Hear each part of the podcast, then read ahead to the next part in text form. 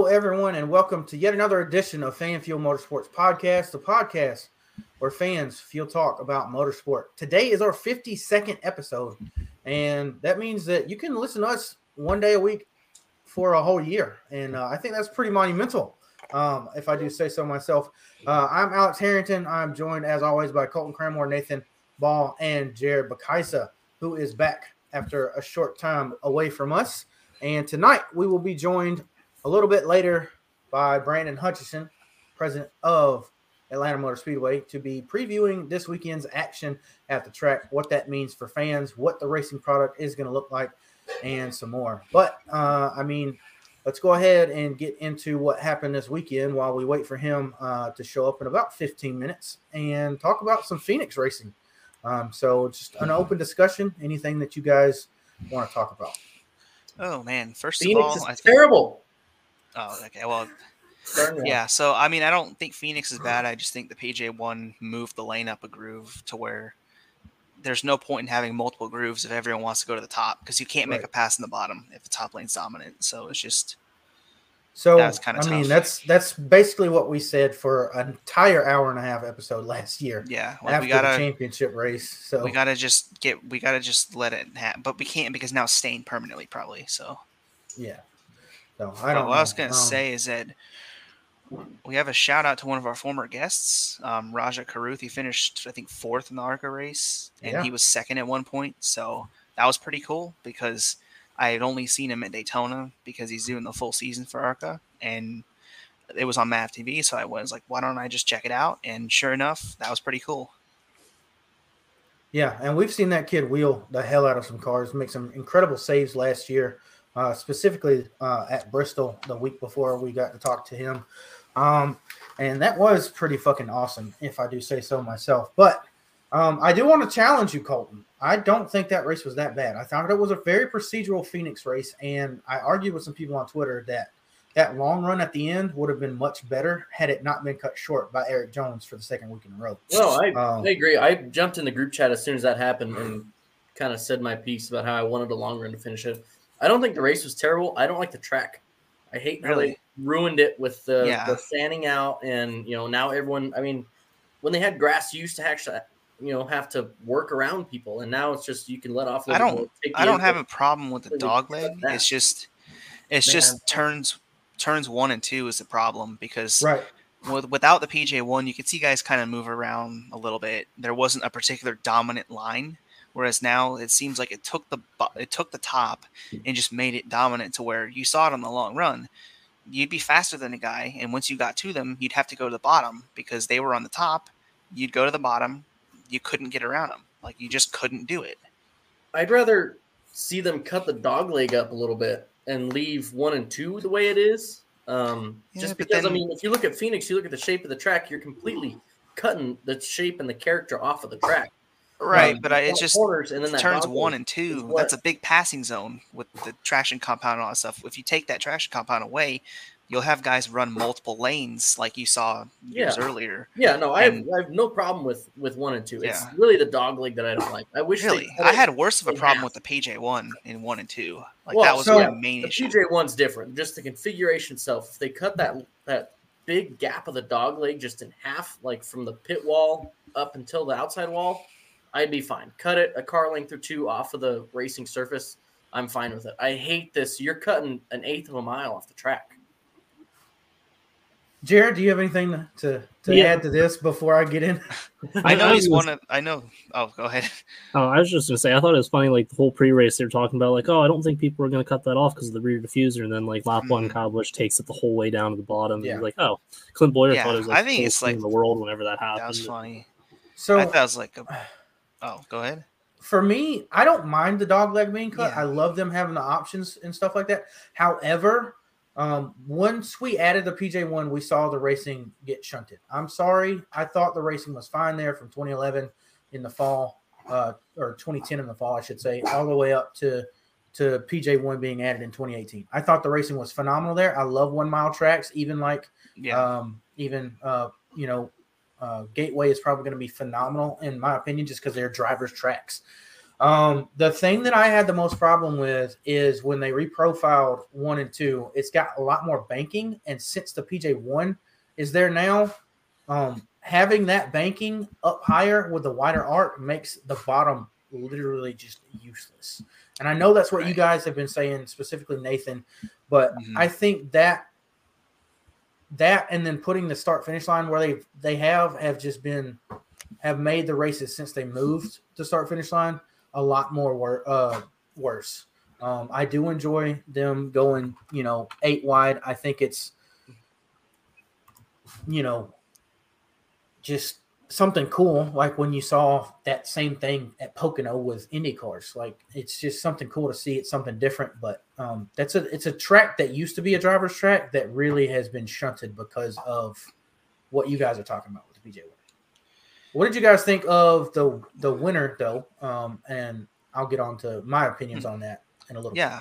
Well, I thought it was pretty cool to see because, you know, for a long time it seemed like Stewart-Haas was kind of struggling a little bit and you know, not many of their cars could do anything outside of Harvick to where the point where he was kind of just not even an SHR car. He was just that much better. So now we got 2022. We've had Almirola get in the top 10 almost every race. He was very close to doing that at Phoenix, but he didn't. You had Briscoe winning a race. You had Harvick running the top three. So I thought it was pretty cool because it means that Stewart-Haas is back as an organization. Like it's not just Kevin Harvick now. Like I think it's important because it's it shows that the whole team can do something now. Yeah, I thought I thought the winner was pretty cool. I saw a cool stat. I think it, I think it was 1969 was the last time that the top Nice. three finishers were Mhm. winless going into the race. You know, Nice. it's always cool seeing like the top three, those top three. Like that's something cool. That's pretty cool. That plus it was like Ross Chastain was up there. He's been doing good the last couple weeks, so it's like no fluke that he's doing well. So that's another team that I've been enjoying to see. He's going to end up getting a win here sooner than later. I wouldn't. I would imagine. You know what the best thing about that that finish was? Was Jared mentioned it. You have three guys running top three, all looking for their first win, and none of them, hint Austin Cindric, had to put anyone on the fucking fence to do it. They all Oh, here he is team, getting mad about Got it. the, the, Yeah. the- I know you're the Blaney fan. You're probably mad that your pit crew cost him like ten spots in that, but On in the no, I, yeah, Phoenix is a wash. Eh. Um, I still won picks, so I'm not too upset about it. Um, I'm still mad that we didn't get a Daytona 500 because our teammate put us in the fence. Hey, you just there ain't no teammates in the last. the lap. only thing that I can say is the same thing I said at Daytona. I'm glad that we're going to have a teammate rivalry. That's something we've been Same missing here. for quite some years, and it is very apparent that Ryan Blaney does not like Austin Cindric, even though I am a fan of both of them. So um, that is what it is. For me, the winner was pretty good. Um, we saw Chase Briscoe do well. We've known that he's been a talent that's been there for quite some time, despite the fact that he's raced a lot less than a lot of the guys that he's racing against. Um, he is older by a few months than Chase Elliott, who was a Cup champion. And it's cool to finally see some of these guys like he and Josh Berry do a non-traditional way up, um, do it a little bit later in life as well. Um, but I do want to say I was bummed that Tyler Reddick yet again did not get a win, close as as he could be. Um, Ross Chastain put on a hell of a show. Trackhouse and that number eight car are going to be three guys that will get their first wins this season. Um, all the 99, the one, and the eight will be winners. One of them is going to be multiple time winners. I guarantee that. But I do want to say we almost saw Chase Elliott win his first race of the season, and I am Yeah. I fought tooth and nail with some people on Twitter about this. Had that long run went, that long run car was the nine, not the fourteen. Uh, Chase was getting through lap traffic a lot better than Chase Briscoe, um, and Elliott would have leaped him in that lap traffic and won that race. And I think we would have not all enjoyed it just because Chase won. And I mean, rest would have been NAS- fine. Like, and the rest of NASCAR would have uh, just adored it because Chase won. So it's very interesting to see how momentum swings as far as the fans go, whether or not they like a race, just on who wins. I mean, Yeah, I hate. I I've always tried to avoid being that guy. Like, if a race is fun, I'll just enjoy it no matter who wins. I think even if we got that long run, I think even like Harvick and Chastain were still catching them too. So we, we could have seen like a four car battle for the win there at the end. Yeah. Um, and so with that, I want to say some stuff. Um, I'll let Colton go ahead say he's got a point to make, and then I've got to pick Nathan's head on something before we get Brandon on here. Yeah, so I do. Someone pointed out on Twitter um, after the race on Sunday that all of the top three finishers, um, and I think it was like four of the top ten, um, are were all drivers for BK Racing in the Truck Series at one point. Brad Keselowski Racing. Yep, and so it just shows you the eye that Brad Keselowski has for talent. Um, because I mean, the only drivers um, really that he hired that haven't done much are like Austin Theriault, ARCA Um, champion. yeah, and he was still an ARCA Yeah. champion. And I mean, shit, he he probably won his political election that he was in this last week with the way that past drivers are doing. Yeah. Um, I thought that was super cool, and it kind of gives me some hope for BK or uh, excuse me RFK in the future Oh yeah. To know that Keselowski has a super good eye for talent. He's going to know exactly when to bring guys in um, to help them develop as Cup drivers now. So that is, I thought that was really awesome when I saw that. Yeah, Yeah. I'd have to agree. I think it's pretty cool because what if he brings back the Xfinity program? What if he brings back a truck program for Roush?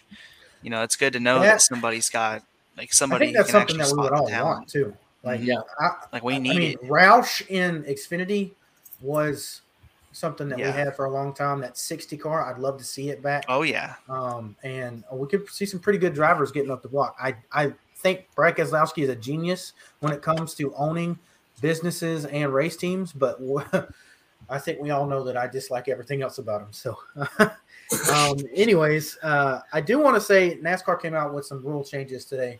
Um, they talked about the yellow line rule is going to be in effect all Mhm. weekend for it, all three series at Atlanta. We thought that was going to happen, but they also came out with a couple of stuff regarding rain and rain races at road Yeah. courses. So there's a couple of things that happened, um, and one contradicts the other. In that, uh, Yeah. Nathan, you think that it's great because they are going to not have, uh, I guess, competition yellows well, to change Uh, over let me let me to stop you there. for tires, but but yeah, there's a huge but that needs to be addressed here. Go ahead. It's it the problem is everyone got super excited at first, like, oh, you know, there's no more mandatory cautions for rain. Drivers get to choose when to take their wet tires. And then they come out and say, oh, well, we need we need kind of like a mud flap type thing on the back of the cars to prevent spray going up. And the problem is they don't put them on the car at the start of the race. So they might have to throw a caution the moment it rains for the teams to come in and put those rain guards on the fenders, which pretty much erases all the excitement that I had for it. Yeah, I think it, it's it, it's ridiculous. Why don't they just I mean, put it on? Why don't they just put the rain guards on the, the car, whether it's dry or not? Like, like why can't Yeah, they we just be have there? we have super speedway spec cars, right? They have longer Yeah, um, they have longer rear bumpers. Um, they have different um, air ducting and all that stuff than a regular car. Why don't we do the same thing and have a road course spec car I bet you it's that has because rain flaps? I bet you it's because of aerodynamics. Or teams are like, oh, it's dry. We don't need that. It's going to cost us a couple tenths or whatever. So Okay, everybody in the field's going to have the same thing. yeah, I don't understand it. I really don't. Sometimes we really need to go back to the to as much as I hate the NASCAR brass. Sometimes, sometimes it listening to the teams and giving them a voice like this is just kind of stupid. Because I guarantee you, Nathan, you're right. They're, because they're, it's just like one step forward, two steps back, and it's just a repeated process. Right. Like it took away all the excitement I had about the whole. Oh, we might not have cautions for rain anymore. Yeah. So um, I won't ask this to the other two, Jared Colton. Uh, Pete Pistone, um, he says that he would rather get his tooth taken out without um, any uh, numbing or anything like that, uh, sandpaper to the skin, whole list of stuff than see stock cars in the rain. Um, and as you two guys are more solely stock car fans, unlike Nathan and I who love rain racing, what do you guys think about that statement? Jared? Um, I would say just honestly, in my opinion, I would just let them just let it ha- let the race play out naturally. If teams want to come in and do whatever, then they can. But if not, then they don't have like if they're giving them that option, just keep it that way. Like, you know, don't try to add some extra stuff in there or at least tease that idea of like, hey, we're gonna not. They don't. They have the option now, but you know, kind of like what Nathan was saying with the butt there. So I would say just let it happen. Whatever happens, happens. Like let the race play out naturally. If I at road courses only, I'm a fan of damp or wet racing. Um, I think that is fine. I think when you get into what we saw at COTA last year, not a fan of that. All right. Yeah. And I think we can all agree with that. And it is uh, time to welcome in our guest, uh, Brandon Hutchison from Atlanta Motor Speedway. So I'm going to go ahead and add him to the stream. And how's it going, Brandon? Thanks Alex, joining us. Alex, it's going great, man. Uh, listen, I saw you guys sitting in your cool rooms so I came over here to my, my 18 year old son's room so I could be just like the group, man. Um, I'm doing great, man. We're, we're ready to go racing at Atlanta Motor Speedway. Yeah, well, we are so glad to uh, have you on here um, tonight. So I appreciate that, and that's that's great that you uh, got got with us. You looking a little bit better than me. I don't have my flags up this week, so you're doing you're doing more than I am for the podcast this week. Oh yeah, man! I tell you, my son is one of the biggest fans I know. Of course, he was at his first Cup race when he was six weeks old.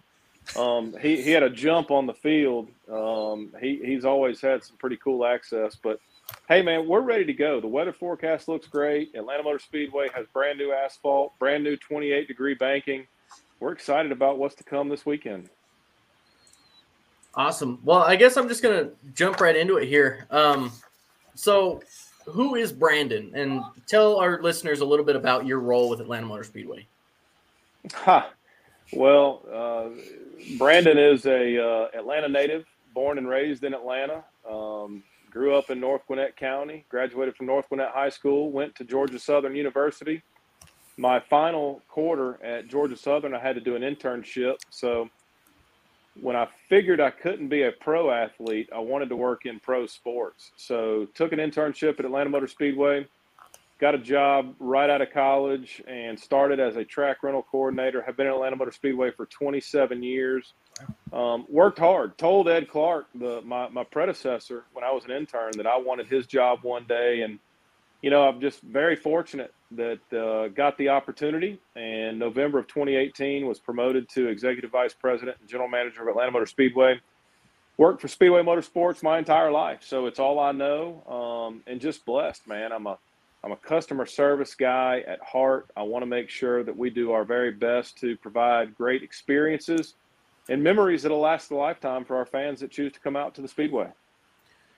And a lot of that's what we're going to get into with some questions for you tonight. But I do want to go ahead and start off with something I think is the most important part of the track and the new reprofiling, and that's the ODL layer, the drainage layer that you guys have put in. Um, and I, you know, I've seen all of your social stuff talking about uh, the specifics along the lines of it, but uh, I know it, it, basically is draining the groundwater. Um, and I, I think the most important question is, do you think that this is going to make the new surface last longer? Than the 24 years that we got with the previous surface? Well, that's a great question. You know, ODL stands for open drainage layer, and it's really just a layer of asphalt under the finish asphalt that, you know, if you if you took a, a knitted quilt, uh, listen to us talking about knitted quilts. If you took a knitted quilt and uh, stretched it apart, you know, the the the it's it's easy to to put your finger through the quilt. If it's real tight, it's hard to put your fingers through the quilt. So the the ODL layer really allows the groundwater that comes up. You hear about the term weepers in racing all the time. It doesn't matter if it's dirt racing or asphalt racing. You've got that groundwater that comes up, and it has to escape somewhere. So it finds the cracks in the asphalt, and that's what causes weepers. Well, this ODL layer allows that water to find a hole drains it down underneath the finished layer of asphalt, and we insta- installed a uh, corrugated pipe uh, at the base of the, the apron so that water has an opportunity to drain out. Um, so it should dry the quack, track quicker. It should eliminate weepers, but let's not mistake. If it rains, the track's going to get wet. We're going to have to bring the jet dryers out. We're going to have to dry the track. So we'll still have some downtime, but hopefully there will be less downtime. So no weepers and quicker to dry the track when it does get wet. Yeah, I think that's what all fans want is to have less time for track drying. But the question I'm going to get into is like, what do you hope to see from like the on track product, and have like the last two intermediate races made you rethink about the reconfiguration at all? Haven't second guessed the reconfiguration for one second. You know, Okay. um, our company, Speedway Motorsports, is known for being bold, for known for being innovators. You saw us put dirt on Bristol. Um, you saw us take NASCAR to Circuit of the Americas last year. You, you've seen for the last few races, last few years, the Roval at Charlotte Motor Speedway.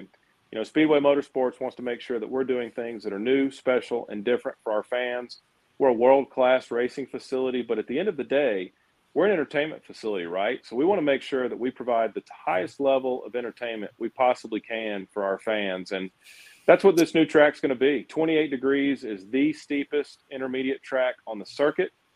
It's never been done before. Fans have never seen it before. Over the last few weeks, we've seen this new next gen car produce a pretty pretty cool, good level of racing that we haven't seen in a in a few years. And think about going into Atlanta Motor Speedway, and not only is it a new track, not only is it a new car, we're all going to learn together um, just what happens out here. And I'll tell you what, we've ran thousands and thousands of simulated races on iRacing, and we know that's how we landed on 28 degrees. So we know it's going to provide a, a, really, really cool level of excitement for our fans. But great question. All right. Um, so I, I'll just go ahead and, and get into it. So, I mean, a lot of, of drivers and fans have spoken negatively about the reconfigure on, early on. Um, how did you and your team handle that negativity? I mean, you kind of alluded to that with your last question. You guys are kind of sticking to your guns, right? and you think it's going to be um, a, a great move. But you know, how have you, from the outside perception, handled that?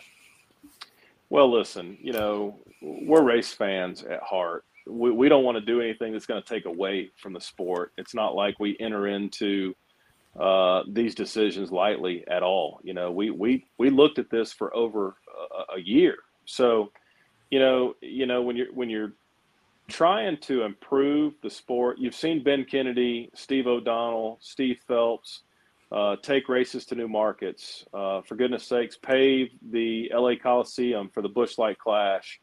You know, we, we've made moves in this sport that you haven't seen ever before. And this is just another step. And yeah, you know, we, we are, uh, the drivers are the best in the world.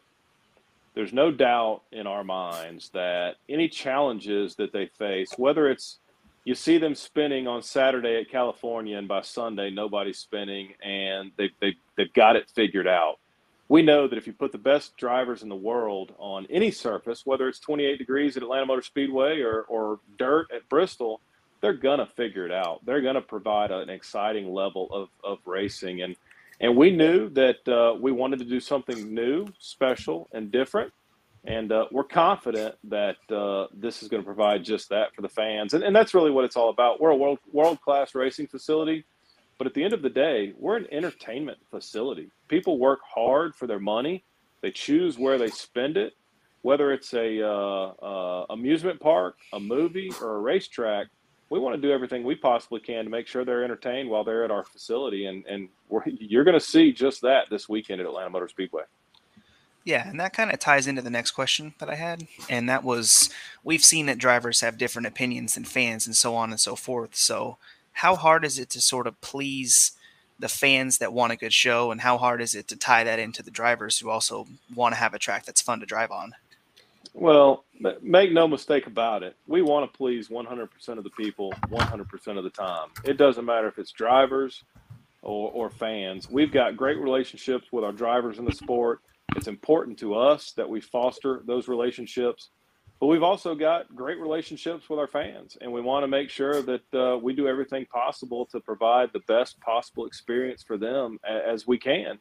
And uh, so, you know, listen, if you got a group of your friends together and ask them a question on any given topic, you're probably going to have 40 or 50% say one thing and, and 40 or 50% say another.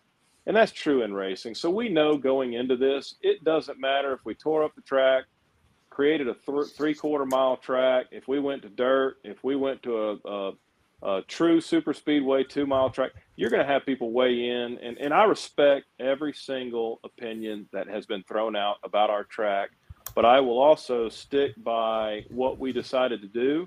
And, uh, you know, hey, like I said, we're all going to learn out, learn together. Uh, nobody knows. You can talk to the best drivers, the best crew chiefs, or, or us who are promoters who do this for a living. Nobody really knows what's going to happen this weekend other than what we've seen on the thousands and thousands of simulations that have taken place. And what we've seen is that is going to produce exciting racing. Yeah, that's a great answer. And one more question from my end is how close are you to the drivers and teams? Because we saw when the repave was announced, we saw all the drivers give their opinions on that. And I, I've always wondered how close are you to all the guys in the industry? Well, I'm really close to quite a few of them. You know, as you know, a, a few of them have grown up racing at Atlanta Motor Speedway. You know, David Ragan, mm-hmm. Reed Sorenson, uh, Grant Enfinger in the Truck Series. You know, have has spent a lot of time talking to Justin Allgaier. Um, spoke to Trevor Bayne uh, just today, and you know, I mean, just like any other friend group, you're, you're closer to some than others. But the ones that we're we're close to, the ones that I'm close to, are excited about the track. They're excited about getting out there. They're excited about a new challenge. Is there a little trepidation about what to expect? Of course. You know, you've never done it before. You've never raced on it before. Um, it's new. It's different. So there's a little uh, hesitancy to, to really speak to exactly what to expect. But I think, again, you know, these are the best drivers in the world. They'll be able to meet the challenge and provide a, a high level of racing um, and look, this next gen car, as we've seen over the last few weeks, um, it's it's it's taken some figuring out. You know, look at Trackhouse Racing last week. Two cars finished in the top ten. Ross Chastain's running great. Um, you know, we're seeing a lot with this new car. We're going to see a lot more at Atlanta Motor Speedway. So over um, the off season, SMI did acquire Dover, um, and then we've also seen in the past from SMI um, the reconfigures of Texas and Kentucky kind of go a little south. Does that worry you guys at all? Is or is SMI just um, they've run enough simulations on this that they know what they're going to expect, whereas they might not have done that in the past? Well, great question. We, we were we acquired Dover, we acquired Nashville Super Speedway, so we we added two really really good tracks right. to our to our portfolio. But you know, I mean, there there's always questions in the back of your mind what if? But at the end of the day you know when you run a business you you, make decisions you stick to your decisions um, you're all in. And i can tell you that we've we're all in. We started taking safer barrier down just after the checkered flag flew for the quaker state 400 presented by walmart in july. And we've been hard at it since that time. The goodyear tire test took place in january. And i will tell you that um, I, I'm I'm not going to sit here and lie to you. I'm human, just like you guys. There there's there's times that you think about, well, gosh, man, what what what if we don't get this right? Um, but at the end of the day, I know with the technology in place and the simulations that have been done, um, we we did our homework, we stick by it, and we're very very excited to see what uh, what takes place this weekend. Yeah, so getting away from the on track action, what kind of changes do you expect from the fan experience for this weekend? Is there anything going to be any new things happening or anything different for the fans to do outside of the track before the race? You know, NASCAR is going to. Thank goodness we got practice and qualifying back. Right there's, right, there's three. There's, there's, three days of on track action that we know NASCAR is going to do a very good job of of putting forth for the fans. We work real hard to do everything we can to make sure that when cars are not on track, fans get as much bang for their buck as they possibly can. So fans are going to have an opportunity to drive their own cars on track on Friday night from 7 to 10 p.m. Um, get to see the up, new high banks up close and personal. Families in the campgrounds are going to have an opportunity to watch Cars, the movie, in the Legends campground. Free bocce ball, free cornhole, free popcorn, free candy, free cokes, free movie. Um, on Saturday, we're bringing the party back to the infield. It's going to be a big time. We've got a band playing. We've got a, a laser light show. We've got mechanical bulls. We've got cornhole. We've got a pedal bar, so you'll be able to pedal around the, the track with your favorite drink uh, to see the high banks up close and personal. It's all going to culminate with a big fireworks show at 11 o'clock. on Sunday, if you didn't get a chance to drive the track on Friday night, you're gonna have a chance to walk the track. All the benefits go to Speedway Children's Charities.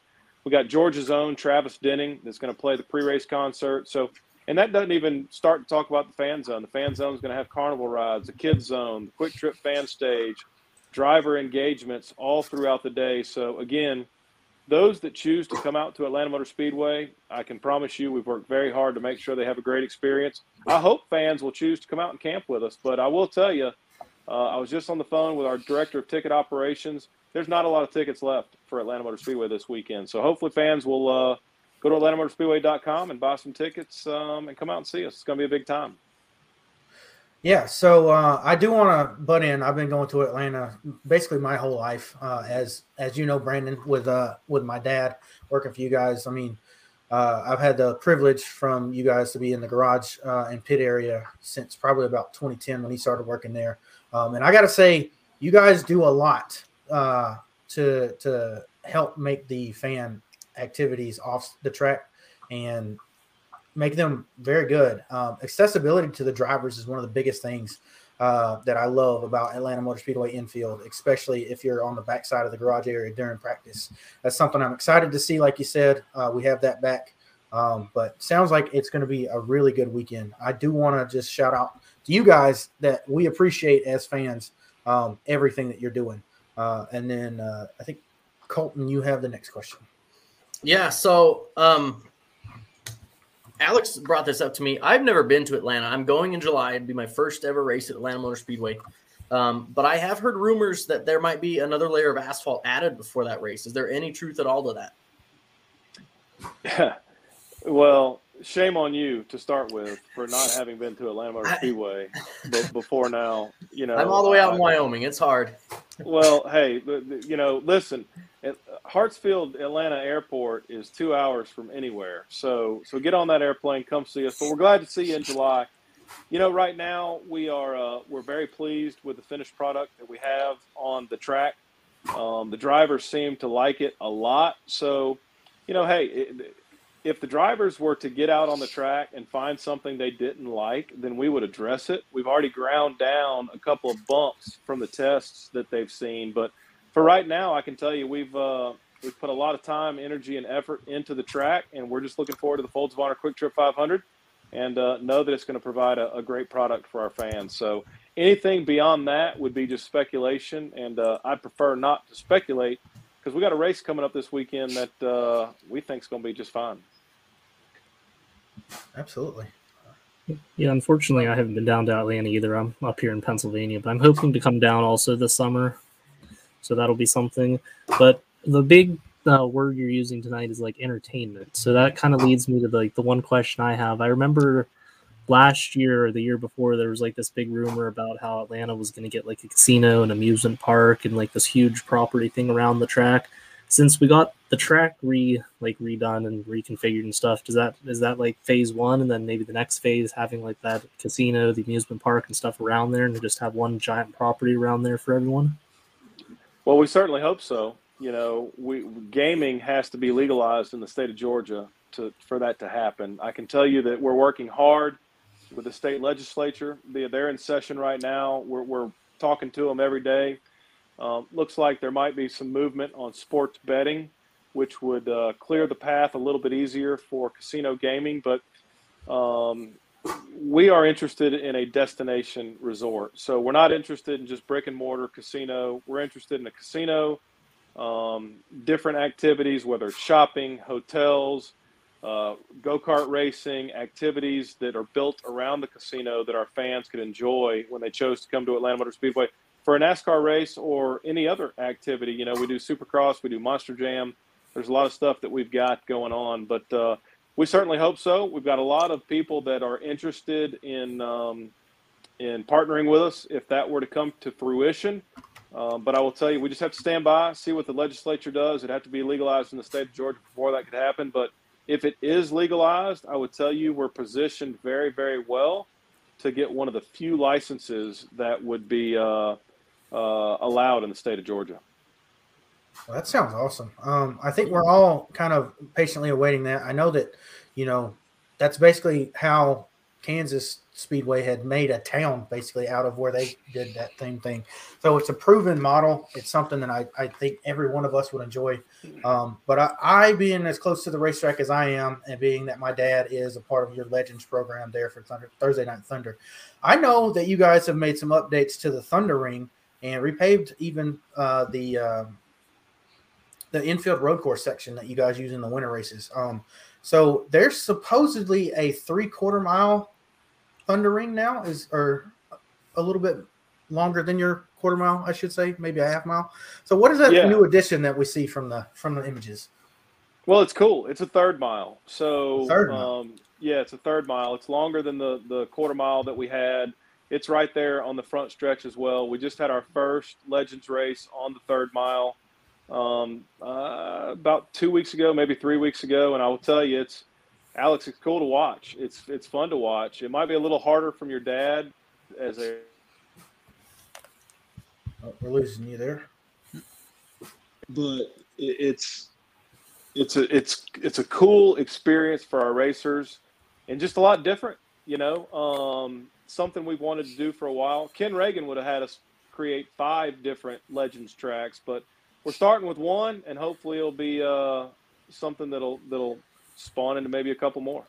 So something that he and I, my dad, uh, that that that being said, have talked about with this third mile, um, being that it is larger than the quarter mile.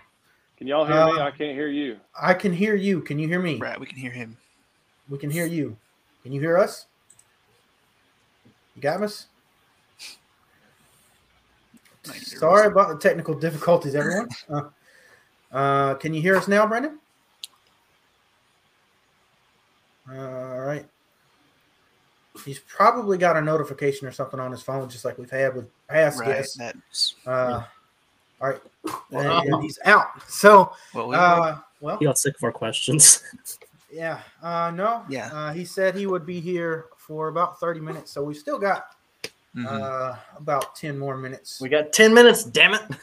So uh, he'll be coming back. I, mm-hmm. I think we're having a fantastic conversation. Um, I do are. like that we are talking to a track representative, but he is not giving us too many PR answers. Right.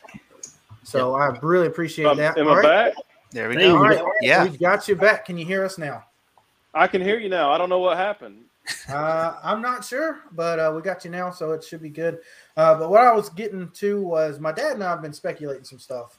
Is there any possibility that we see some bigger cars other than the Legends on that third mile track, like a late model or super late model race in the near future?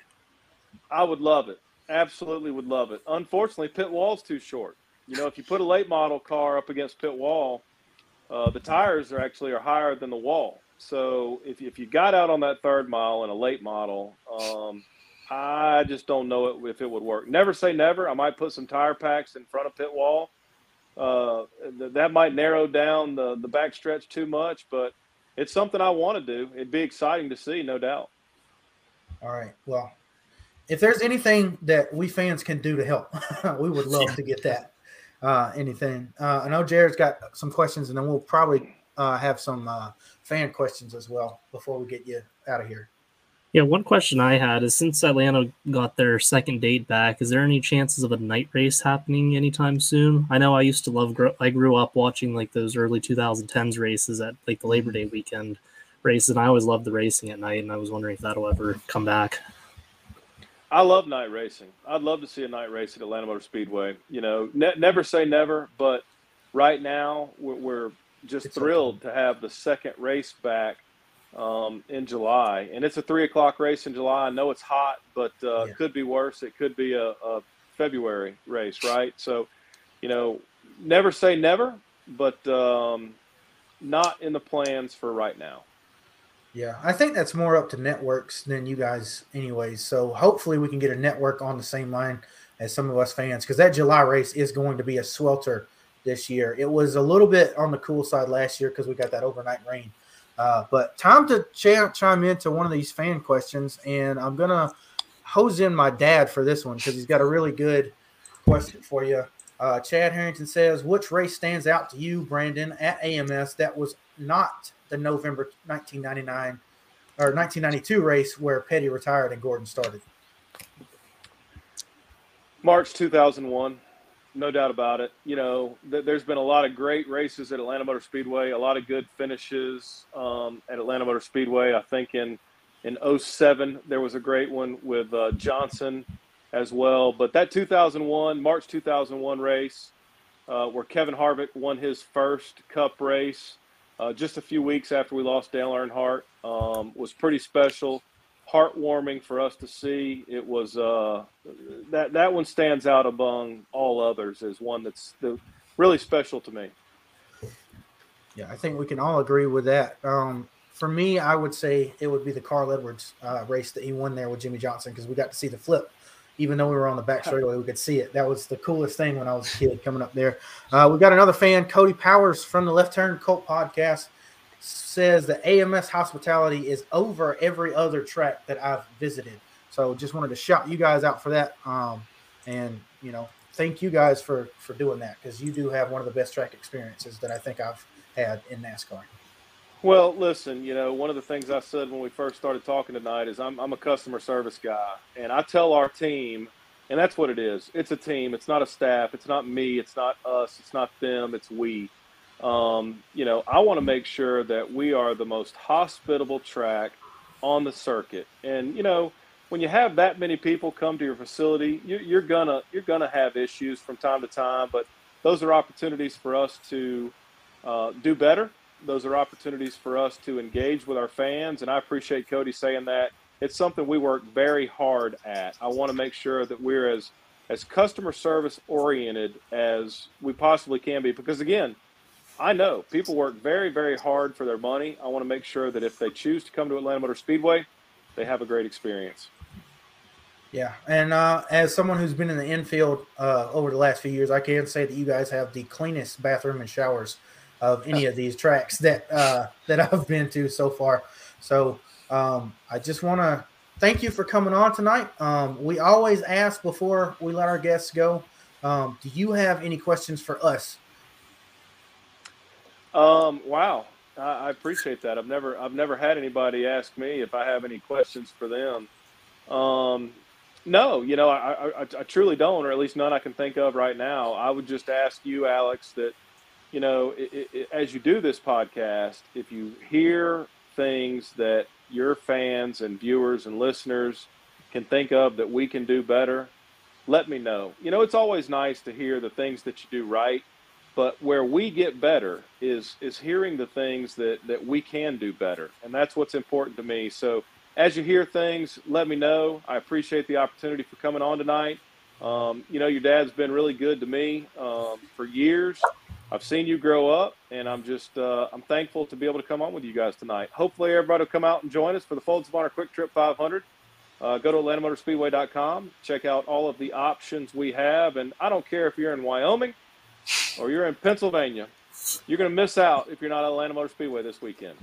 Yeah, and I can't say uh, with with sad hearts I've got to work this weekend, so this is going to be the first race that I've missed, other than the COVID race, in well, ever since I I was old enough to go to the track with my dad. So I'm really bummed about that. But I can tell you this, Brandon, I am trying, and my dad is trying. We are trying our darndest to get the three guys sitting above me on this chat to our house so that we can have them all go in July to the race. So we'll hopefully see all four of us then in July. Thank you so much for coming on. And uh, go follow AMS updates on Twitter and uh, Brandon Hutt uh, 72 as well if you want to updates from the from the man himself. And uh, thanks again so much for being on. And uh, we'll talk to you next time. Alex, guys, thank you very much for the opportunity. Alex, I'm proud of you um, putting this thing together. Uh, it's been great to see you grow up. And listen, I should be done with you. You're not coming to our race this weekend. That's, that's inexcusable, man. You can call in sick. There's so many things that you could do to make your way to Atlanta Motor Speedway. I don't even want to hear it. Don't don't say a word, Alex. Thank you. Okay. Thank you guys. Listen. Okay. Thank you guys for having me. No, I, I said no. don't say a word, Alex. I okay. I'm gonna Chad, I'm gonna get put. Chad, text your son. I don't I don't want to hear it. Don't talk back. Okay, okay. I got. How about this? I'll go in the doghouse for you this weekend. I'm gonna get off work at 12 noon, and I'm gonna fly up three hours from Phenix City, Alabama, and be there. You think I can make That's, it? it's a hop, skip, and a jump. You're not in Wyoming. Yeah. All right, guys. Listen. Hey, Thank y'all thank very you. much. Y'all have a good night. Thank you, too. thank you. so much. Thank you. Bye. Bye. Man, that was uh that was incredible. Uh what a what a good guy. I I've known Brandon since I was I, I don't even know what year it is. Uh 2009, so probably 13 years of my life. So really really happy that he came on tonight. It is so cool to see the podcast grow to a point that we have track presidents. Obviously, um, with my dad, we've got a little bit of leeway to get him on, but to have a pra- track presidents um, come on the show is very, very, very awesome. Um, I think that's a big step for us, and we're looking forward to the future. But this is Fan Fuel. We are fueled by fans. We do want you guys to chime in as well, and we're not done tonight. No, we are not. The fact that we have had a awesome 30 minutes with Brandon, um, we have got a lot of stuff to talk about, and we talked about the Phoenix race. Uh, we're going to hold open discussion. Um, last couple of weeks, I have been dealing with uh, some mental and physical health problems, so we haven't had shows. Um, I thought I had COVID last week, wound up not having COVID last week. Uh, canceled the show anyways um, because I couldn't breathe basically. Um, but I'm back. We had a hell of a show so far. We're going to talk about Las Vegas that we didn't get a chance to last week, and that is the last intermediate uh, that we saw. And go ahead, guys, open floor for all things Vegas trucks, Oh, Xfinity, let's and go. clubs. Well, first of all, I want to say that the Vegas race was really good. You know, that was the first intermediate race that I actually look forward to in a long time without the 550 package. And I thought that the racing between Kyle Busch and Truex was really good toward the end of that race. I wish that the caution didn't come out because I think it would have been really fun to watch. I was impressed because I thought Truex had it at first. You know, he got around the 18. I was like, all right, that's it. But he was able to cross him back over and they were still racing. And I think it would have been pretty much down to the last lap if it wasn't for that caution. So I Yeah, think agree. That was that was a really good race. Like I enjoyed that. Yeah, it was nice to see Truex wasn't stuck behind dirty air and couldn't even pass or anything. So if we have the old was package, cool. that that race doesn't happen. It's Kyle Busch takes off and doesn't doesn't have any issues. But that that was cool. That that reminded me of like an old school intermediate track, and like like you just said, like that's one of the few times I've actually been like excited to see an intermediate race because I know like the last couple years the 550, I'm like, oh, we're going to a 550 track. This will this that Las Vegas week, I'm like, all right, Auto Club was good. Las Vegas, I think it's going to be really good. So now, now I have that ex- like expectation. Like we're going to go to like whenever we go to like Homestead or whenever we go to. Honestly, I'm excited for the Coke 600. To be honest with you, like I think that's going to be a really good race. can Oh yeah. can I address the Alex Bowman fans out here? Oh Say, boy, it's gonna be would- good. That a he is not the best Hendrick Motorsports driver. He's not even top three. Okay. B is that we can call Alex Bowman lucky, and Without calling him still, bad. Right. He can still be a good driver and incredibly lucky. Like I said, that he picks up all the luck that Denny Hamlin uh, drops all over the place. Right. Because holy crap, I have never seen someone be in the perfect spot at the perfect time to nab so many wins like he. does. Keselowski was up there too for a couple of years, but it seems like he pretty much transferred that luck all to Bowman. It's like he just passed Right. the torch. Listen, I, I I'm gonna say what I've got to say about Alex Bowman, and I love the guy. Um, sometimes it, it's a coin toss on whether or not he's gonna be a plank or the my favorite personality in the garage.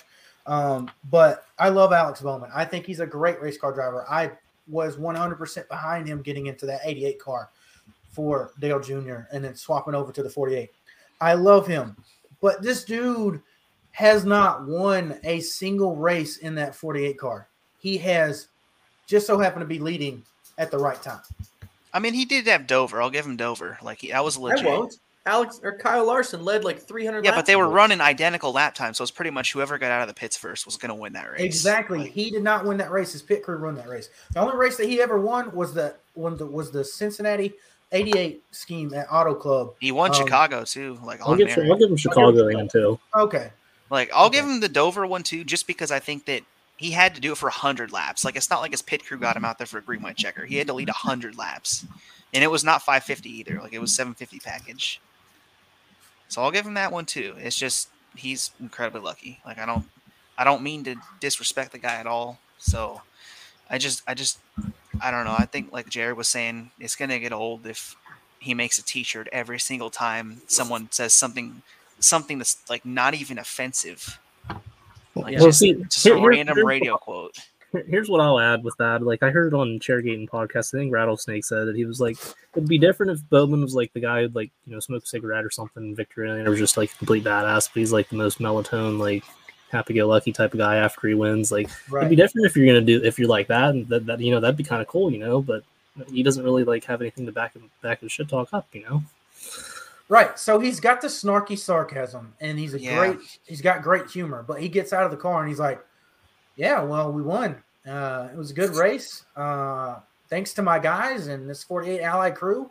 Um, you know, we we we wound up being the best car out I there feel today, like even though something interesting though that we weren't. Something Colton just pointed out in the chat is that Hendrick is the racing brand NASCAR teams, and I, there was something interesting that there was a dinner with racers episode with Alex Bowman that was supposedly really fun, really interesting, and apparently Hendrick's PR team got to it, and took it down to where you can only find it on certain websites online. You cannot find it on Apple Podcasts anymore because apparently the Hendrick PR team got too upset that there were some things in there that were maybe not professional. He was just having a good time, but Hendrick PR team said no, you, we don't like that, and there's that. That's I think their PR team has a lot to do with why the drivers are, you know, they're having to be a certain way. and we've seen that from Hendrick. Um, we've seen that. I mean, those guys have basically been bland since uh, Mr. Vanilla himself, Jimmie Johnson, was on the point. And I'm sorry, but these guys have personality. Let them show it. I don't. Sponsors are going to flock to where the numbers are, and the numbers are the fans that support these guys. And the fans are not going to flock to guys that have the personality of a plank unless their name is Elliott. I mean, I mean, teenagers will just because teenagers, you know. Um, I do want to point out, Cody, you're fucking wrong. Okay. Um, Oh Alex no, Bowman- here we go. Alex Bowman is anything but consistent. Okay, he has talent. I am not knocking him at all. He is a very talented driver. I think he deserves in the Cup. Um, I think he deserves his ride in the 48. That's awesome.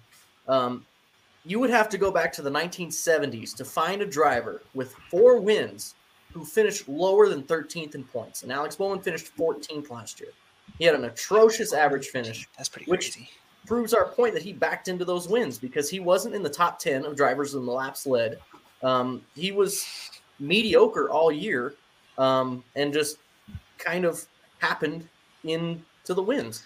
Like I'll be Um, honest, I think 2020 was a better year for him than 2021 Uh, because he had like an actually consistent playoff run to Right. where he was one of the better cars in the playoffs. It's just it's just people kind of flocked to his wins in 2021. And I remember after Martinsville, I think a lot of his fans came from because he wrecked an unpopular driver in Hamlin. Like Yeah. I don't think that if he had turned the five or turned the nine, I don't think that he would have been celebrated for that. I think that people would have been cheering for the guy he wrecked. But because it was Hamlin that got wrecked, people were happy that he wrecked him, and people were mad at Hamlin for being wrecked, which is something I've never seen before.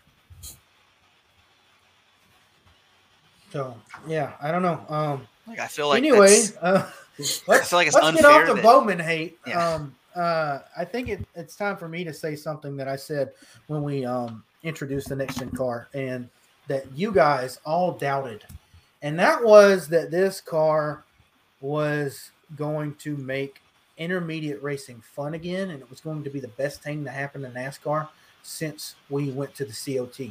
Um, every one of you guys said that you weren't look. I- I mean, you, you We you gotta don't trust. NASCAR. I, I I understand you didn't Right. trust NASCAR because of the 550 package, because of the All Star package um, that we Yeah, ran because uh, it- 2017. They everything indicated they wanted to go the opposite direction.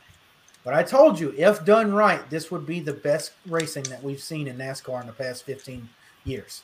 And I think so far, even the Phoenix race, the five races we've seen with this package, that is a true statement.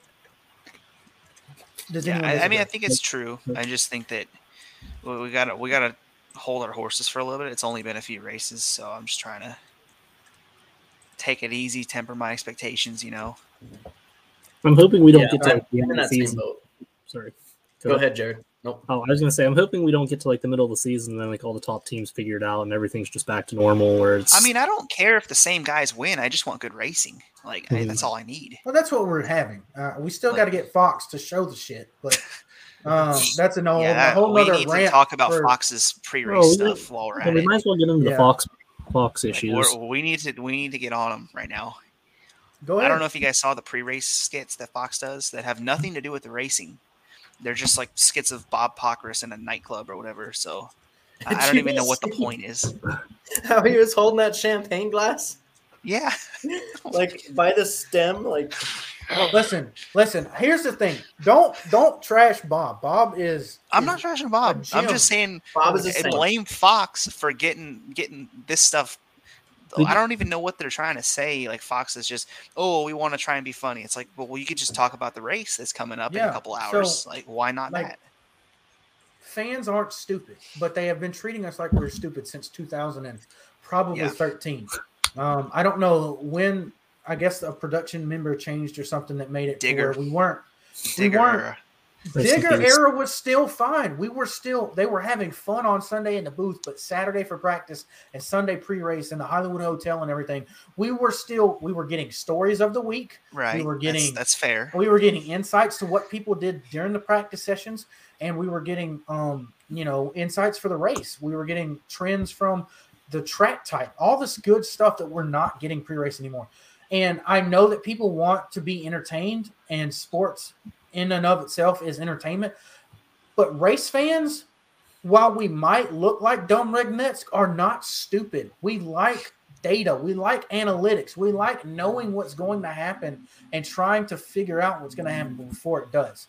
We like seeing trends. We like seeing the the the the stories that happen before us, not the ones that you have to create.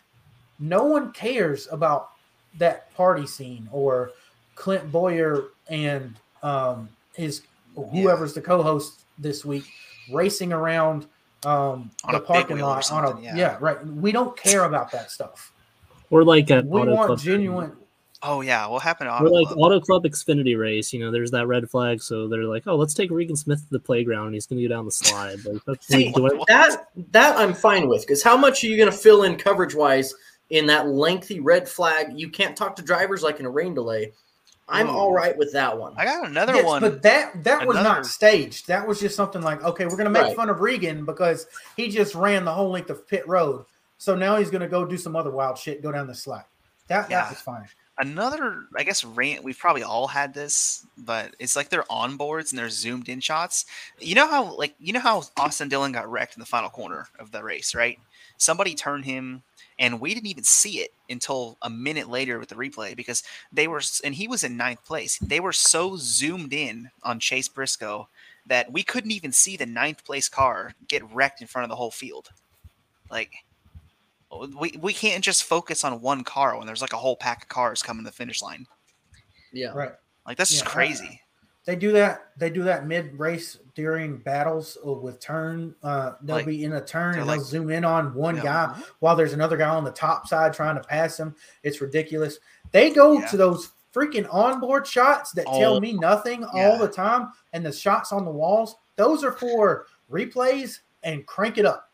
Right. Any other time, I can't feed in any information other than what this big, you know, my 16 by 4 or whatever the 16 by 9 picture is on my flat screen TV See, NBC is nothing but one single car. That tells me Yeah. nothing. NBC does onboards tastefully. Like they'll show them at the right time, but they don't just shove them in your face. I do want to point out for anyone listening, um, a guy named Brock Beard. He is probably my favorite YouTuber um, right now. Mhm. Uh, he does have a new series where he highlights the problems with the broadcast and where they kind of turned from. Uh, my biggest thing is I hate how there's no play-by-play. It's all in the booth explaining what the cars are doing and explaining shit that should be explained either during pre-race or during cautions or during practice. Um, practice was the perfect time for that. Um, not during the race. There's no play by play anymore. There's no, oh, so and so's coming to the inside. You know, he's going to try to clear him right here. It's, oh, he's wheeling the car and he's trying to get it to stick. And I hate that. So go check out That- Brock Beard. Okay. Um, he does have great points he makes and why it's terrible. But the reason that that is is because there's nobody to balance that that booth out. I agree. Because Yeah. Yeah. Clint Bowyer is a driver. That's all he knows how to do. I'm not going to fault him for that. Yeah. I am going to fault He's him a for little bit being crazy. the default Like, booth get the the uh, the booth clown that has replaced DW, and that's Fox's fault again because we don't see that when Yeah. NBC comes. But there's no one there to balance out the booth. We need Larry Mac back in the booth because he's going to provide those strategy calls and everything. And Mike Joy needs to be let free to do his thing because that was his thing. yeah. Um, but before before I Danica, go down and we even get bitter- too. yeah, I, I, need to talk about I- something. They have a rotating booth. Tony Stewart, amazing. Jeff Gordon's coming back for Atlanta. He was okay in the booth. He's probably going to be better than the last two weeks. Danica Patrick, I have no problem with you, but but come on, you are She didn't even know what- driver. You should not have been in the booth. I don't fault you for coming. You probably had fun. I'm sure probably what have you. The only time I was learning anything from you, you were talking about IndyCar. Go to Texas this weekend. Oh my God. You remember Oh when they had Rusty Wallace called the Indy 500 and he mistakenly called it the Daytona 500 a few years ago? it's Like that's kind of what reminded me exact same thing. So when we got NASCAR analysis from Danica Patrick, she sounded like an idiot, and I'm not. I'm not going to sugarcoat a, that. I forgot to. She was contradicting stuff that Clint was saying, not understanding stuff with, that Mike Joy was saying, and I I realized that you raced in NASCAR, but Yeah. obviously nothing stuck. I don't She- mind you being in the booth. You have Yeah. the you have a place there, but by God, please be at Texas this weekend with the Indy cars. Not ever in a The funny booth. part is she didn't know what a Polish victory lap was. That was Like, funny. I was like, Ah. you've raced in NASCAR for how many years and you don't know what that is? I don't know if No, it's anyone just- caught. I don't know if anyone caught it. I think it was at the Las Vegas race. I think Ricky Stenhouse Jr. was in the top ten. Mike Joy was like, "Oh, we got Ricky Stenhouse Jr. in the top 10. and I think there's like this awkward silence between everyone. Yeah. And she's like, Yeah. "Yeah." I don't know if anyone caught that or. She just seemed to go on like tangents that had nothing to do with the racing. And it's Right. like, and I like I she will- gave yeah. so much good insight to IndyCar racing, but it's a NASCAR broadcast. I Yeah. will not fault the fact that she was talking about stuff about IndyCar that I was learning from it. I was like, oh, well, this is neat. But then again, I'm not watching IndyCar racing. I'm watching. I'm watching stock. like there were correlations that sometimes like the only major correlation I found was like like they thought that she was the pioneer of letting go of the steering wheel and all that stuff. And other than that, in the, the flat bottom cars, it's like there wasn't really anything in common. So I don't really understand it. Yeah. DBC made a good point this week. I think it was Brett Griffin who said that Danica would be perfect doing um, something like what Michael Waltrip does or like what Parker Kligerman does. Um, get her Probably. out, market her Yeah. for what I mean. She is a great marketing tool. She is Right. not great in the booth. You need Right. to Yeah, that's out that's pretty obvious. Yeah, people can see Danica. She's not going to do good sitting up in the suite behind that glass pane.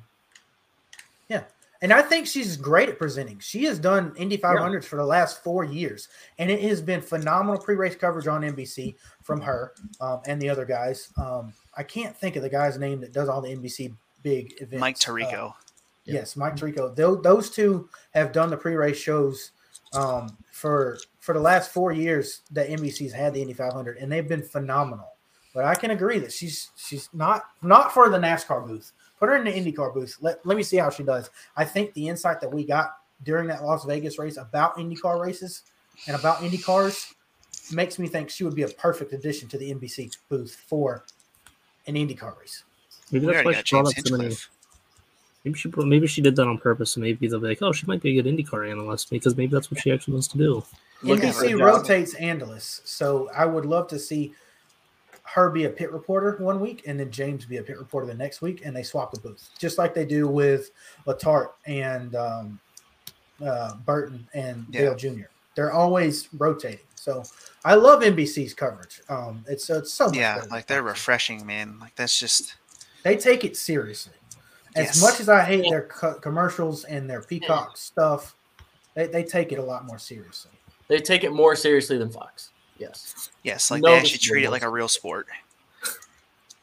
But they do dramatize the playoffs a lot more. So They do, they do. thing. Like they're not as they're a Um, little bit crazy, but I'd rather have that than, The than the other way around. I, can't think- imagine Fox covering the playoffs. Oh my god, we'd have like a skit imagine? every race. There was like a Breaking Bad skit at Fontana, and I I think don't- yeah, it's just bad. I could get over Um, probably the the lack of play by play. If the broadcasters didn't get bored three laps after a restart, Yeah. you know, it seems like they're they want fans to expect every lap to be a pass for the lead or to be a six wide restart because as soon as they start to stretch out and you see actual strategy come into play, the booth dies. And that's like oh, where's my eight wide racing? after And- restart. Yeah. And that's where Steve Letarte and Larry McReynolds come into play. Yep. That's Yep, where that's where drivers who know how to drive Like as a race manager, like a Dale Jr., like a Mark Martin, like a Tony Stewart, would be profoundly better in the booth. Jeff Burton himself is Yeah, another one. is a great race manager. Clint was never a race manager. Clint was just a race car driver. Yeah. He's always just been a race car driver. And I'm not taking away that he can't drive a car, but the reason he didn't succeed nearly as much as he probably could have with the talent that he has in NASCAR is because he wasn't a race manager. Look at Joey Logano in the booth. Fantastic. Look at Ryan Blaney even in the booth. Fantastic. No, those race aren't car even guys I would consider race managers either. Yeah. Um, Right. So, I mean, you just you got to get people who know what they're doing and can explain to people why they're doing it. Um, Yeah. I think I, th- I would argue that Joe Logano is definitely a race manager. I- Um, as he's Mm. matured, he has been managing races a lot better. Um, Ryan Blaney is probably Not yet. probably going to be the greatest talent in the grid once he hits his prime because he is a very smart and calculated driver. I feel like I'm kind of the opposite. Like I feel like Chase Elliott was smarter. He got to that level quicker. He doesn't. He might not have as much raw talent as Blaney, but I think Chase Elliott matured quicker. If that makes sense. You know, he drove like a veteran for Yeah, but we haven't seen these years. guys in their primes yet. I'm sure that Right. Blaney in his prime is going to be better than Chase Elliott in his. right. I just think that Chase Elliott would be better on a consistent basis outside of those three or four years. Yeah, You So, can Blaney keep um, and then we had. like- A, Yeah, and I think I do want to kind of can like settle down, that's the biggest thing probably. Yeah, let's let's rein it back in. I do want to appreciate that we did, like Jared say earlier, have a classic NASCAR race at Las Vegas. Um, it was it was fantastic. Um, seeing the 18 get trashed in practice, rebuild, um, and have multiple problems during the race and come back was something that I think we all would have appreciated to see him win. Um, had the Erik Jones caution not have, you know, happen. Uh, but uh, what did you guys see at Vegas in the trucks or the Xfinity series?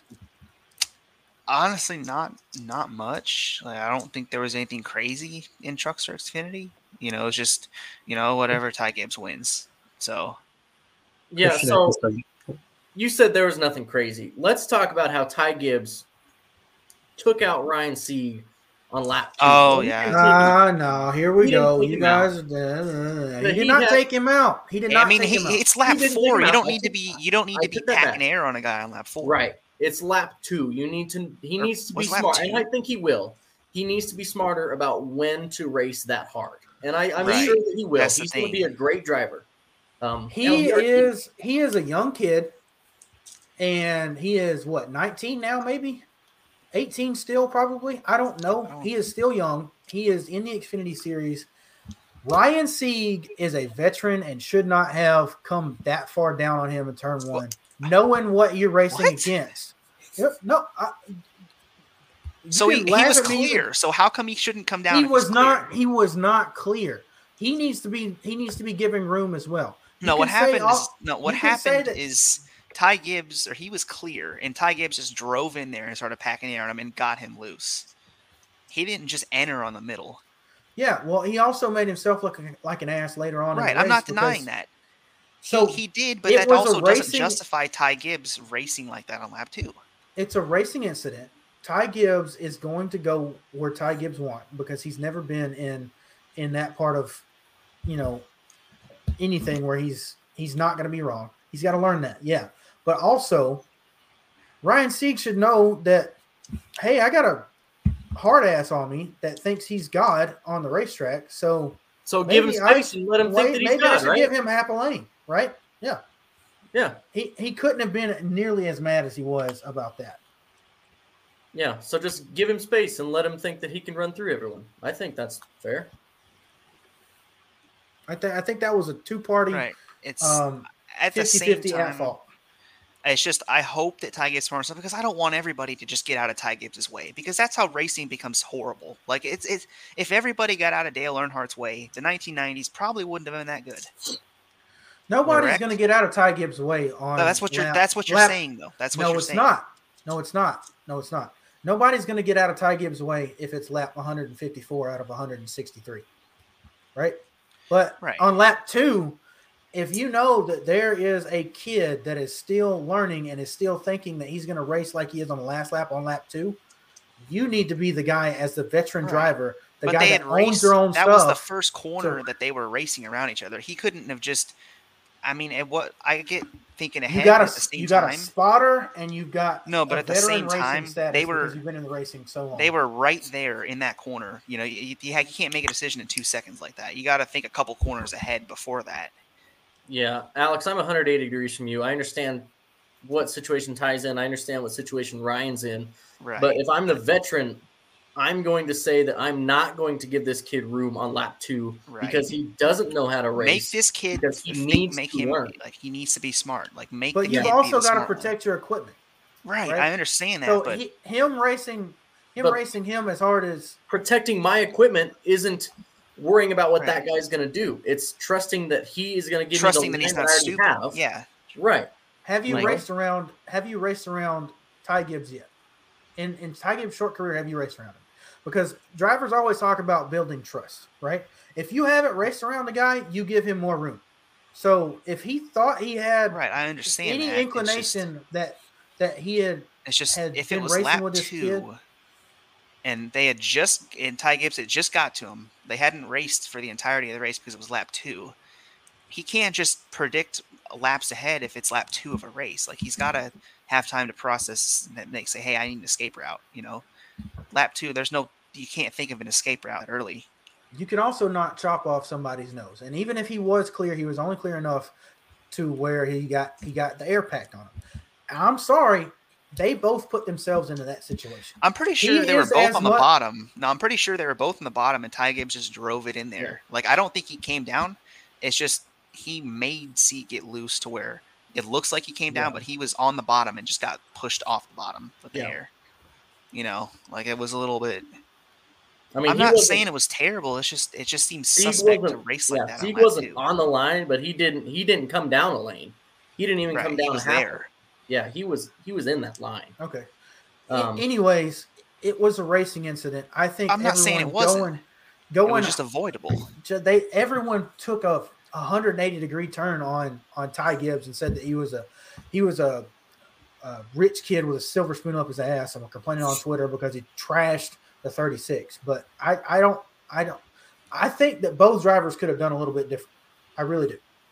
I think they were both equally at fault, and it was just a race. I don't know about equally. Like it's just at I'm the same Nate. time when the attacking car and the defending car is clear. I, I read this in a book somewhere about racing etiquette. It's like if you're the attacking car and that guy is all the way ahead of you, it's your fault if you get in a crash. Most of the time, it's usually your fault. So truck All race, right. Jared. Truck racing. I, I'll be honest, I didn't watch the Xfinity race on Saturday. I think I was at some basketball games, but I did get to watch the truck race on that Friday night. And the thing that stuck out to me was actually kind of interesting because, like, I kind of saw more people like side with Kyle Busch on what happened in the situation, and rightfully so. I mean, you look at the one like the straight straight ahead angle, you see Christian Eckes cut him off the whole way through and just basically wreck himself. And I, I thought the truck race kinda was pretty funny. good. I did Okay. too. But like I, I figured like as soon as I saw that happen, like, oh boy, Kyle Busch is gonna get roasted even after I saw all the interviews. Then I go on Twitter and see the comments like, all right, that's that's something you know, I never thought I'd hear. Yeah. So Yeah, I, I will say this: um, the truck race at Las Vegas is is probably the best truck race of the year, all, all, Yeah. all the time. I mean, they always, for whatever reason, when they go out there in the spring at Las Vegas, they put on a hell of a show. There's passing all through the field, and we saw that on Friday night. I really appreciated the truck race. Um, there was some stuff that happened though um, that I didn't see. No one really saw. NASCAR didn't even see it. There was a truck on that last green white checker that was inside of the turn three wall um, all the way off the racetrack, uh, stopped. What do you guys think about them ra- racing the complete white flag with a truck that was stopped there on the uh, green white checker on the first of the two laps? Um, Uh, just Being weird, I that- think. I'm trying to brown nose my way into maybe some pit passes um, at an SMI track. I'm going to bite my tongue. I just, because I As don't someone know who's- words. as someone who's been on the flag stand or been in a race directing um, position, sometimes you can't see cars. Sometimes you don't know. Um, I just I feel like I wasn't. I think it's as much as race control. Like, don't they have a bunch of cameras like pointing everywhere? make right. So, so when you're when you're at a short track, you got what you can see, basically, right? yeah, You can't see the bottom of two or the bottom of three if you're on the flag stand. And if you're in the tower, you might be able to see a little bit more, but there's still hiding spots for wrecked cars to go.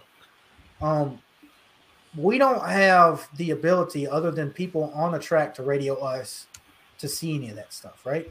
The drivers can't radio us, the spotters or teams can't radio us because those, those things don't exist. But in NASCAR, they do. And like you guys said, there's cameras. Um, I just think this is a big mistake, and we got lucky that nothing happened. right. Just Yeah. caution, consistency. It's the same stuff Yeah. we talk about every week. It seems like. Yeah, I mean, it is just a blunder. I know they have a camera that shows that, um, and they have to have a spotter down in that corner. Um, I understand you may not see him slide to the inside because you're trying to watch the pack and watch that. But at some point, you're going to have to scan back over. And I get it's dark, but that part of the track is still lit. Um, They don't have dark spots in any of these tracks that NASCAR will go to. Um, so, I mean, it was just kind of a, a shitty deal all around. And he was injured, um, which makes it even worse Yeah, right. you know it's if he gets hit how much more injured is he going to be you know it's it's not like he was just sitting there waiting for cars to go by so he could get out um, he needed medical attention and he did go to the hospital i think he dislocated his shoulder um, Oh, wow. which isn't good at all I actually did not Yeah. know that he was injured. Yeah, it's I- weird. Like, it didn't look like a bad wreck, but he did say that his shoulder was dislocated and that that was it. I mean, he can still race So- this week, but still, it's Yeah. just weird. So there's nothing, nothing really to say on what we can do better because I think that's self-explanatory. I think that was just the, the biggest oversight I've seen on in NASCAR. But let's look at Charlotte Coke 600 weekend last year. Oh yeah, truck- that was the fun one. the truck series. You have a car sitting right in front of me in the restart zone um, on that little short chute between the first dog leg and the entrance of pit road. And he was sitting there for a good three quarters of a lap, and then he gets hit before the caution comes out. Is it safe to say that the people who are doing the truck races don't necessarily know what they're doing? It's funny because they called the caution like two seconds after a truck brushed the wall at the Daytona Right. on last lap. Yet Right. they don't call a caution for a truck sitting for like two laps. It doesn't make any sense. yeah mm-hmm. it's almost like their eyes are glued to the actual packs or to the lead Yeah. pack um, because they constantly miss stuff that happens in the back of the pack like this So you Um, can't do that. You can't right. do that. Okay, so let me just from from the bird's eye view of the flag stand. My job is to make sure that the track is safe, make sure the drivers know what's going on. In NASCAR, you have teams with crew chiefs got radio, race engineers got radio, team owners got radio, and your spotters got radio. And NASCAR can talk directly to the drivers. It's only quote unquote NASCAR talking to the drivers in in the scenario of the short tracks I've worked at. I know where the leader is every lap because I have to count down laps. I have to know when to tell them 10 5 to go and halfway, two to go, and start a white flag and the checker flag. But I also am watching and listening to my peripherals the whole time. I am looking both ends of the track at the same time. If there are strung out cars, I know they're there. I have to ignore them and I focus on packs of cars. If there's a car that I can see is struggling on entry and maybe spinning out, even though he's half a lap behind the pack, I know that he's there. You have to know, and as a single person on a short track, it's difficult to do that. I realize that, but these guys have teams. They have cameras, have 15, 16 different cameras per racetrack. they've got what they can see outside of the booth, and they've got like like uh, Colton said, they've got spotters at each end of the racetrack. They've got a guy that sits in turn one and two and sits in between turn three and four, as well as the flag man, somebody that's sitting on the back straightaway, and your guys that are on pit road. There's no excuses to miss anything. There's no excuses to be focused on the leader. There should be eyes on that whole pack the whole race. If I can do it and my dad can do it as one or two people working in conjunction on the flag stand and in the tower by ourselves with two people, one person, even at, at some points, a group of 15 to 20 people should be able to do it despite the fact that the tracks are bigger. Yeah. Yeah. Yep. Yeah, I agree. Um, I did want to shout out. I don't know if you guys watched Chandler Smith's interview. Um, he's he's a talented driver. Um, one thing that I thought was pretty funny was he's in a KBM truck and he immediately gets out and says, you know, he, he's a man of God, and that's that's great. Um, and he says, I'd like to thank God for this opportunity. And Kyle Busch is probably just sitting there staring at him like, like, dude. no, he didn't think Kyle Busch until like the very end of his interview, but I, I just thought that was funny. Like, you didn't, and I get it, man of God. I it was just a Like funny. my man's got his priorities. Yeah, he does, and that's more power to him. But I would have liked to see give Kyle Busch a little pat on the back. yeah. Well, um, what else? I won't got? get into the I won't get into the religion stuff, but uh, We got. We he got drove a crazy- hell of a race, man. He, He drove did. a He's- race. He's talented. He's gonna win Yeah. a lot more before this year's over. Yeah. What else we got? We got. So we did Xfinity. We did trucks. We did Cup. Shoot. We got. So all we got is the international. yeah, we got a big week. going on. Um, Nathan, I'm gonna let you head the point on this one. Um, what what don't we have going on this weekend? Would be Yeah, so we got the season about. opener for F1, which is Sunday. I believe uh, it's always in the morning at some time, like 9 or 10 usually. Sometimes a little bit earlier. I would probably check that beforehand so you don't miss the race. Um, if you don't watch F1, you probably should. Um, it's fun. It's it's always before NASCAR races, so you very rarely ever have schedule conflicts, unless it's the unless it's once you get to that leg of the season where you're racing in Mexico, you're racing in Dakota, in Brazil. But outside of that, there's no schedule conflicts with NASCAR, so it's always fun to be able to watch two races in the same day. We got IndyCar at Texas on the same day as well. We've got the 12 hours of Sebring. We got the 1,000 miles of Sebring. We've got NASCAR at Atlanta, which is at 2:30. So we've shoot, we got everything.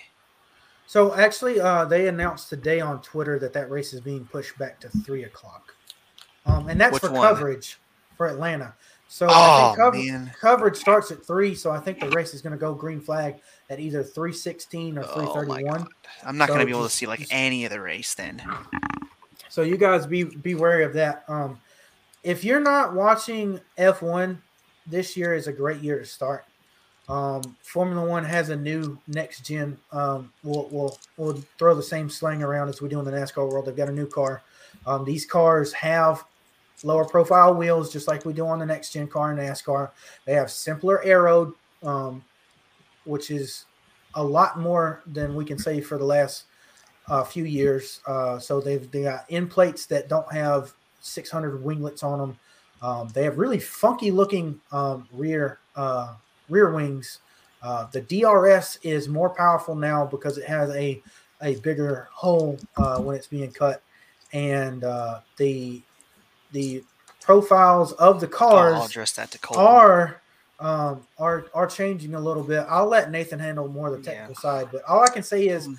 this year should bring bring most of the field back together, and we should see a lot more overtaking than we have since the 2017 um, rebranding of these big, big, massive cars.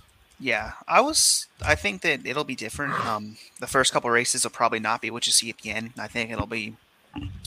Some teams might not figure it out as early as the other ones. Um, I, I do wish the cars were shorter, like Colton said, but it's just a problem with the hybrid engines. Like they got to fit all this stuff in the car, and it just gets bigger and bigger and bigger and bigger. And the big the tires are bigger too, since they're 18 inches. So it's kind of it feels like it's more cumbersome, probably. But that being said, I hope that the racing is good. Like if the cars have to be big and fat, then I just hope the racing's good. Because I, I feel like I don't know any way to shrink them. Yeah. So I, I'm looking forward to it. Lower profile tires hopefully means we'll actually get some tire strategy back into F1. Yeah, I'm Um, hoping they did say that it'll probably be a two stop race. They hope because the last couple of Bahrain races have been two stops. Um, that would be nice. I like multiple pit stops. I like. They did mention that you could push the tires a little bit more, which might lead to better racing too. Um, other than that, I don't really know what to expect. I think that it'll probably be more of a three man title race with Ferrari being back in it. So that's probably my only prediction. Yeah. Um, and then IndyCar at Texas. Uh, IndyCar racing on ovals is phenomenal, despite the fact that Texas ruined their track surface. So Yeah, be looking forward to rough. that. Um, and then Sebring, you have two endurance races. So basically, um, if you like endurance racing, you're going to get to see the best of the American uh, style with IMSA with the 12 hours of Sebring, and then uh, Mhm. shortly thereafter, they're going to start the uh, what is it, 1,000 miles Yeah. of Sebring with the WEC for their first race of the season. Um, so it's it's going to be a hell of a big time next week. Um, we hope to have someone on uh, to do a Formula One recap show and a preview show for the second round of the Australian V8 Supercars at Tasmania for the Tasmanian Super Sprint. Um, other than that, guys, do you have anything else to add before we sign off tonight? Oh man, I don't know. This is I'm just excited for F1, excited for IndyCar, excited for NASCAR. So I'm excited to see all the racing. I just wish I didn't have a karting event at seven o'clock on Sunday night because I have to leave at 4:30, so I'll probably miss the entirety of the Atlanta race. So gonna suck to miss that, but I'm glad F1's back. I get I get my favorite driver back for their 21st season in F1, so that'll be fun. All right. Well, um, if you guys are not doing anything, uh, really quickly, uh, I do want to shout out. Uh, I'm going to try something tonight that uh, we haven't done here on Fan Fuel Motorsports Podcast. Um, I've got the uh, Wednesday night uh, NASCAR iRacing Series race at nine o'clock. I'm gonna I'm gonna shut this stream down, bump one right back up, and stream the Atlanta race, 163 laps. So if you're interested in sticking around for that, uh, that should be up shortly. The race should be starting in about 10 minutes. Uh, so I'm going to go ahead, log off, and thank everyone for coming out tonight. Brandon Hutchison um, uh, was here for 30 minutes with us. One of the best interviews we've had. Go to Atlanta Motor Speedway this weekend if you can. I'm going to try and shoot up there after work on Sunday. I get off at noon, so wish me luck and safety on getting to the track before the green flag drops. Um, and then uh, everybody enjoy the racing on TV uh, if you're not going to make it. And thank you as always. Follow us on our links at FanFuel MSM, capital F, capital F, capital MSM um, on Twitter and Instagram and on Facebook. Thanks for the guys that tuned in tonight on YouTube. Thank for StreamYard getting the YouTube comments working live again.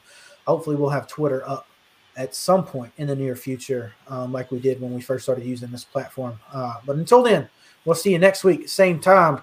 And all right, have a good one.